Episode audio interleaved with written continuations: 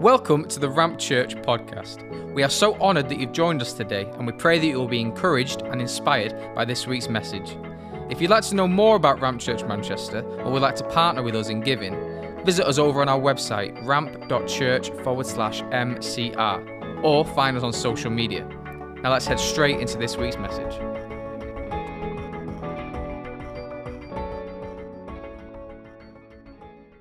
I just feel to remind somebody those three truths. This was so good.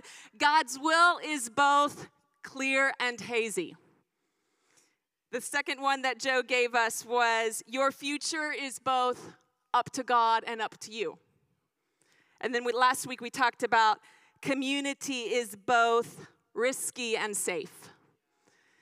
And whatever, um, we talked a lot about community um, last week. In fact, I just really encourage you guys, maybe even you who are new to the city, you're new to trying to find a church, whatever season of life you're in, whether it's a transition season or more of like a stable, permanent season, community is part of your story. And I, uh, the last time I preached, I preached on, you know, what is it to be strong and courageous and talked about these seven things that don't change no matter how much everything else is changing. There are certain parts of our life that don't change. And one of those things was our need for people. So, whether you're on a sabbatical or whether you're recovering from wounds, like you still, people is still part of God's story for you. And um, I can remember when Joe and I were in when we left our home in Hamilton, Alabama, we were part of the ramp in Hamilton for 13 years. Even, even our transition from Hamilton to the UK, community was still a huge part of that story. And we moved to Scotland, and we knew that we were going to be in Scotland for just a short period of time, for one to two years. But even in Scotland, community was part of our story. And in fact, one of the things that was so beautiful about what, what the Lord did in Scotland was we, we joined, you know, a, an AOG church. We joined a church while we were there. We were just attending. Our life was like literally like falling apart, right, during this transition. And so we just, you know, rock up to this church trying to figure out what God wants. And I started going to a woman's Bible study that somebody I didn't know invited me to because they felt bad for me because they knew that I had just moved and, and you know, had these little kids. And it was like a pity ask. And, and I took her up on it. I was like, absolutely. And then I also, I took it an extra step and I started crying to her over our first coffee. It was that kind of like vulnerability over shared kind of situation. But I got plugged into this community, and it was like, even though I knew I was going to be there short term, God still knew I needed people. And so I don't care if you're here for like five days or five years, whatever your story is, community is always a part of your story. And funny enough, you know, a lot of things, um, one of our words while we were in Scotland was just kind of, you know, plant seed, gather what you need, and it's a, um, it's a stopping place. You're going to the next place. We knew we were going to be there short term, but we have relationships that we are still in touch with. Our friends who pastor down in Birmingham, they, they're friends that we've had. I mean, I've known them. They're some of our longest friendships in the UK are people we met while we were just short term in Scotland. And our friendship with them has been rich and it's actually grown over time. So I'm telling you, don't underestimate what God can do in a short period of time when we're really switched on to these things may come and go, but some of these things, these disciplines, these lifelines that we're hardwired for, they always have to have something in the pipeline. And we talked about that. Your prayer life every season, your word life every season, your fasting life every season, your church life every season, your serving and your giving, your output every season. Sabbatical season, burnout season, whatever season.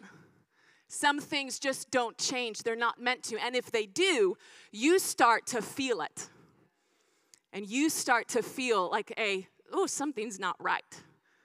So make sure that um, you have, you know, whatever your perspective, wherever you are in transition, God knows who you need. And that's another beautiful thing that I love to remind remind us of is, you know, our trust, trust in God it gets very um, practical. when we had to leave our family and our friends in the States, it was like a coming away from that people.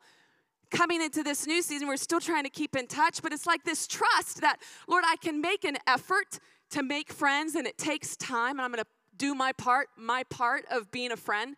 But I'm also going to trust God knows who I need. And like everything else that I'm trusting His provision for, I believe that He can bring me who I need. But often we are so switched off and distracted, we miss it, right? So you can you can really like if you if you see wherever you're at in transition, there are things that are not changing. And it may just be a new face or a new way, but somebody, you're gonna be connecting to people all throughout your life. And don't underestimate long term fruit and long term friendships that can come from short term places. So, um, I want to just, hmm, because it's okay. Let's just take a little prayer right now. Lord, we thank you. Father, you know all of the things. And Father, we just ask that your presence would minister to every single person in this room. Thank you that you are here ministering, that you've led these people to this place, and that your promise is that you fill the hungry so I thank you, Lord, for every hungry person being filled in Jesus' name. Amen. So I think then what I'm going to talk about is on the back of um, what Joe was talking about, you know, about community is both safe and risky, and and even like how we feel about um, relationships and getting engaged with um, other humans. And I like to think of it like I wish I had, I, I wasn't sure if I was going to do this, so I didn't bring them up here. But we have, um, you know, for our kids' church, we have these big Lego blocks. Do you know what I'm talking about? Like the bigger Lego blocks. And I like to think of God as building his church by building his people. But how he builds his people is he connects his people. And you think of those Lego blocks, and there's all different sizes of Lego blocks, right? there's like some that have like the six little connectors, and then there's some that have just the one connector. And I like to think of those little connector points and all the different Legos, different connectors, as people's different capacities for relationships.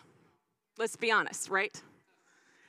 Some people are like just so into hanging out with people all the time. And they're always so blessed by being in the presence of other people and then and they're like the six like the the large lego base. They've got lots of co- connection points and they can like care for a lot of people.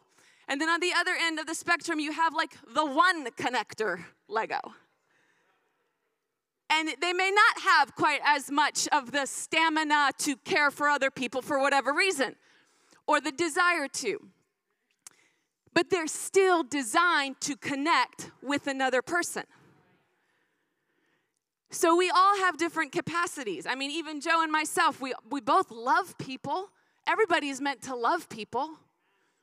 But your capacity to love, some of us even have different starting points, right, in life. And so we're all unique in that way of we've got different starting points. We've some of us are a lot you know a lot of inner work that we're trying to do to overcome abuse and overcome different things that make loving harder for somebody who has never experienced abuse and trauma and all of those things in relationships. But we are all meant to connect and all meant to experience god in loving each other in connecting to someone, in experiencing God. So let's go to First John. And I'm just going to, honestly, for time's sake, I really just want to highlight a couple of phrases from First John 4. Verse, um, I was going to read verse 7 through 20, but for time's sake, I'm going to just highlight like two or three of these phrases. So this is what I would encourage you to do. Is just I personally I've been I've got my daily Bible reading plan and that's been great, but I've just randomly been in First John as well and that's been awesome. and so I just encourage you if you're like, well, where do I read my Bible? What should I do for my quiet times? You know, get a, bit, a, a daily Bible reading plan. You can get them for free online. But then, like, read whatever you want to read as well. How many of you like freedom? Don't tell me what to do. No. um, so I read my daily Bible reading plan. It helps me develop submission, and then I read whatever I want to read. And I've been reading. I've been reading First John, and I feel so um, just nourished. And this is the phrase in verse 7, 1 John 4, verse 7. Dear friends, let us continue to love one another, for love comes from God. That phrase has just been so empowering to me.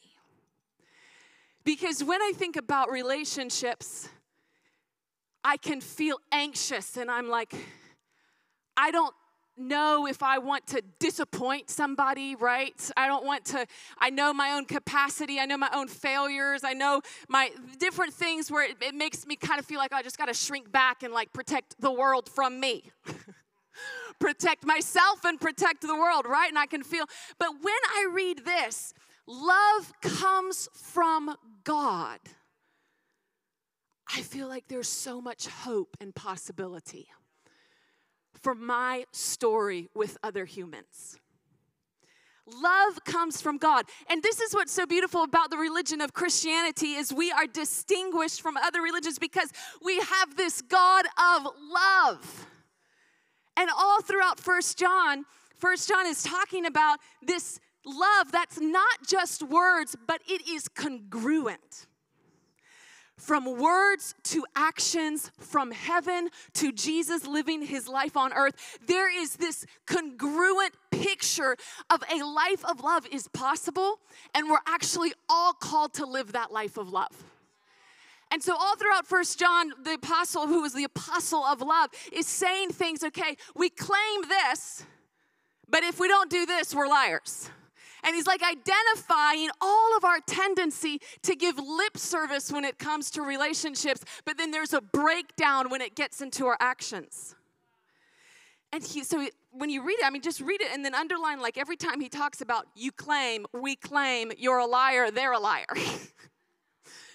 it's convicting. But then you read this word, love comes from God. And then he'd read his definition of what love is verse 9 in uh, chapter 4 God showed how much He loved us by sending His one and only Son that we might have eternal life through Him. And then I love statements like this this is real love. Because we have such a, I don't know about you, but like I was watching um, a movie with Joe and Claire and Olivia last night, and it was it was a great movie. But I was like, wow, this is such a diluted view of love right? Like, let's go frolic and make love in the meadows together. And it's like, this is not real love. Come on. Real love is like sacrificing something. You feel it in every layer of your life, kind of sacrifice. That's love. So we're so deluded about what love is that all throughout First John, the apostle has to say, now we know what real love is. It's not just that we claim or that we say or that we do. It's this how do we actually treat people and who are we connected to? And the love of God, and even what he says is amazing is he's not just the apostle of love just saying god is love and you are loved so live however you want no he's very clear those who live in god they don't make a practice of sinning so there's this clear, like, it's not just good intention, there's actual behavior that backs up good intention. So it's convicting. So love comes from God, that's hope filled. Because he's talking about if you live in God, then you too can live in love. And how do you know if you live in God? And how do you know if you're of the light or of the darkness? All of that is just so beautifully throughout this book. So, the next phrase I want to talk about is verse 16, chapter 4. We know how much God loves us, and we have put our trust in his love. This to me sums up Christianity. Like, what, or I should say this what is a Christian? Who is a Christian? It's this verse. We know how much God loves us, and we have put our trust in His love. So, this, so the Holy Spirit has revealed to us, and by His grace, we have seen the love of God revealed in Christ Jesus revealed in Christ Jesus, revealed by the Spirit. And this love transforms us. But it's not an immediate transformation, it's an immediate and an eternal transformation. So we see the love of God, and this is what Paul says you now you have lived in Christ, you are now imitating God. So trying to be a Christian without a little revelation of the Spirit of how much God loves us is not gonna work well for any of us. We become Pharisees, we become Sadducees, we become people who are trying to reach a morality, but we've not seen something, so we can't imitate it.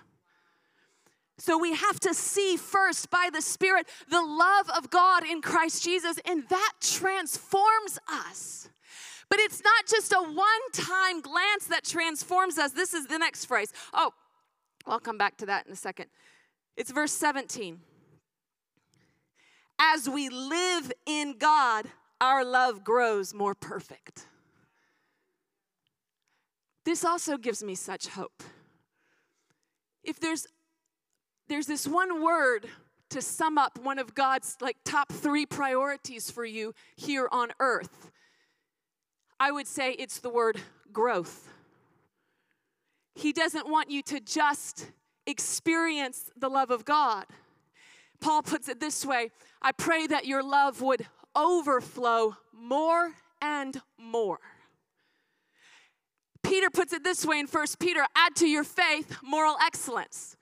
Do the right thing even if you don't understand why, just do the right thing. You're a person of faith now? Great, start doing the right thing. But don't just stop to moral excellence. What does he say? He says, add, let me just turn there. Second Peter, he says, moral excellence, knowledge, self control, patience, godliness, brotherly affection, and brotherly affection with love for everyone. So there's this trajectory of growth in God. So we're not just like, we're not just in the darkness brought into the light and then turned into like this full full capacity of loving everybody 24/7. We've got the help of the Holy Spirit, but just like every other area of our of our faith, we grow in our love. As we live in God, our love grows more perfect. And that talks about what Joe was saying last week about so much of it is just about consistently showing up just keep showing up when it's hard, when there's conflict, when you want to, you know, and that's another thing. It's like conflict. Jesus didn't, Jesus was full of love. I was reading this morning in my daily Bible reading plan about how he heals the man and he tells the man on the Sabbath, you know, pick up your mat and walk. And the man goes walking, and then the Pharisees are like to this man, who healed you? And he's like, I don't know who healed him, because the Pharisees are mad. And then Jesus comes across him again, and he says, Stop sinning, or something else will happen to you worse. And the guy goes and tells the Pharisees then, oh, it was Jesus, because the because they're ticked off at Jesus. I just that's the way I say. There's no clear like footnote about that, but I feel like in my head he probably told the Pharisees because Jesus told him to stop sinning and he didn't like that. okay, so this, this God of love, this Jesus, it's like he's healing us, but he's also telling us stop sinning. That is his love. So we live in God, our love grows more perfect. So wherever I'm at right now, the Lord is going to continually put me in challenging situations so that my love can grow more perfect. Because another thing that it says in First John, the point of your life here on earth is not just to be saved, but it's to live your life as Jesus did. To live your life as Jesus did. Why? So the love of the Father can be expressed through you. So we're living in God, so our love grows more perfect. Our love comes from Him. And then all throughout this, He's saying, How do you stay? You just, doing what Jesus says in John chapter 15, you remain in His love. And one of the ways you remain in His love is by, again, going back to the Lego illustration, you stay connected to the people of God because you don't really know how much you love until you're around humans. right? We're all loving when it's just us and Jesus. Okay? But it's in the presence of humans that we learn how loving we are. It's in the presence of immaturity that we learn how mature we are. It's in the presence of impatience that we learn how patient we are. So we have to have human interaction or we will be deluded, thinking that we are loving when we're Pharisees. A form without power. So, our human connection, we stay in God by staying connected to His people, staying in His word, staying in His presence. This reveals our need for love in community. We feel overwhelmed, we want to shrink back. No, but our love comes from God. We're connected to the source. It's humans that even drive us to God's love, right? They don't just reveal, it's the human relationships that not just reveal our own inadequacy, but it's also it's these human interactions that make us realize we better have another source than us. There's got to be another source.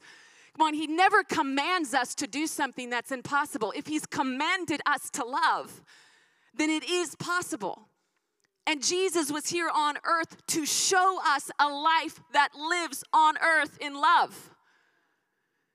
So, all of us, what I want to just, I guess the whole point of everything I'm saying is this no matter where you're at with your relationships with other people, there's more for you, there's more love. And it's not going to be the point of you interacting with people is not just so you have great friends, it's a sanctifying tool. It's to teach you how to do something. We are all having to learn how to do something that we don't know how to do yet. Love like God has loved us. Every single one of us, we're all learning how to love as He loved us. We're all on this learning trajectory together. And the challenges that we have, they're all tools to work faith, hope, love every situation that you're in.